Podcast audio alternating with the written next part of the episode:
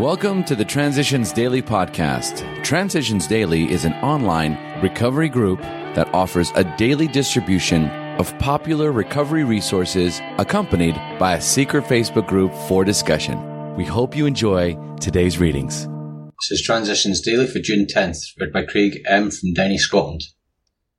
Happy birthday, AA, and party June 10th, 1935. AA thoughts for the day. Anger. Then the miracle happened. To me. It isn't always so sudden with everyone, but I ran into a personal crisis which filled me with a raging and righteous anger, and as I fumed helplessly and planned to get good and drunk and show them, my eye caught a sentence to the book lying open on my bed. We cannot live with anger. The walls crumbled and the light streamed in. I wasn't trapped. I wasn't helpless. I was free, and I didn't have to drink to show them. This wasn't religion. This was freedom. Freedom from anger and fear. Freedom to know happiness and love. Alcoholics Anonymous, page 228. Thought to consider. Anger is the hot wind that extinguishes the light of reason. Acronyms. Nuts. Not using the steps. Just for today. Beginning from two alcoholics meet. I have placed both operation and myself in God's hands. I'm going to do what it takes to get sober and stay that way. Just before they stopped at the hospital where Dr. Bob was to perform surgery, Bill, who also had his practical side, gave him a bottle of beer. The bottle of beer Bill gave him that morning was the last drink that he, Dr. Bob, ever had. Although arguments have been and will be made from other significant occasions in AA history it is generally agreed that Alcoholics Anonymous began there in Akron on that date, June 10th, 1935. 1980, Dr. Bob and the Good Old Timers, page 74-75. Daily Reflections. Impatient. Try levitating. We reacted more strongly to frustrations than normal people. As Bill sees it, page 111. Impatience with other people is one of my principal failings following a slow car in a no passing lane, or waiting in a restaurant for the check drives me to distraction. Before I give God a chance to slow me down, I explode, and that's what I call being quicker than God. That repeated experience gave me an idea. I thought if I could look down on these events from God's point of view, I might better control my feelings and behaviour. I tried it, and when I encountered the next slow driver, I levitated and looked down in the other car and upon myself. I saw an elderly couple driving along, happily chatting about their grandchildren. They were followed by me, bug-eyed and red of face. We had no time scheduled to meet anyway.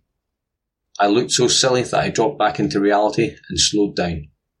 Seeing things from God's angle of vision can be very relaxing.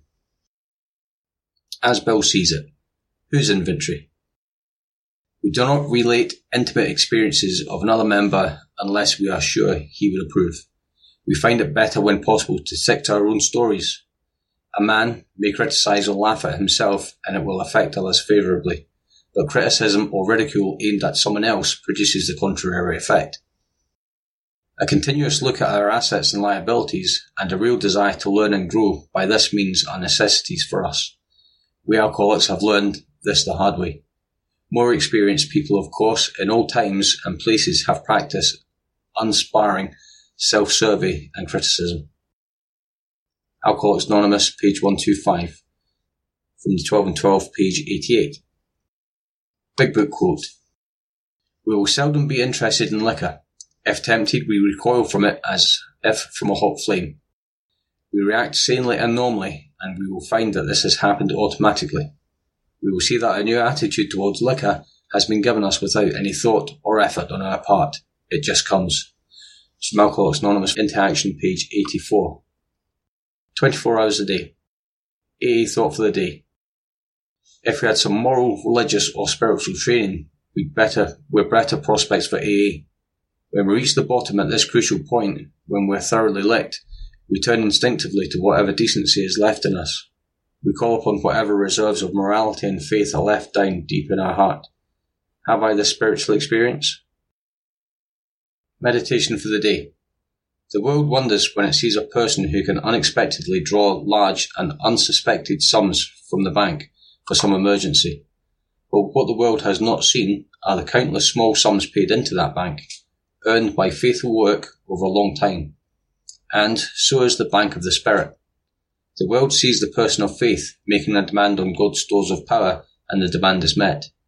The world does not see what that person has been putting in, in thanks and praise, in prayer and communion, in small good deeds done faithfully, steadily over the years. Prayer for the day. I pray that I may keep making deposits into God's bank. I pray that in my hour of need, I may call upon these.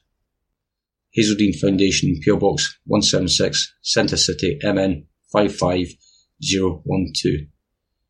My name's Craig, and I'm an alcoholic. We hope you enjoy today's readings. You can also receive Transitions Daily via email and discuss today's readings in our secret Facebook group. So for more information, go to dailyaaemails.com today. Other than the 24 hours a day reading, unless otherwise specified, all quotes copyright Alcoholics Anonymous World Services Inc., 1952 through 2001.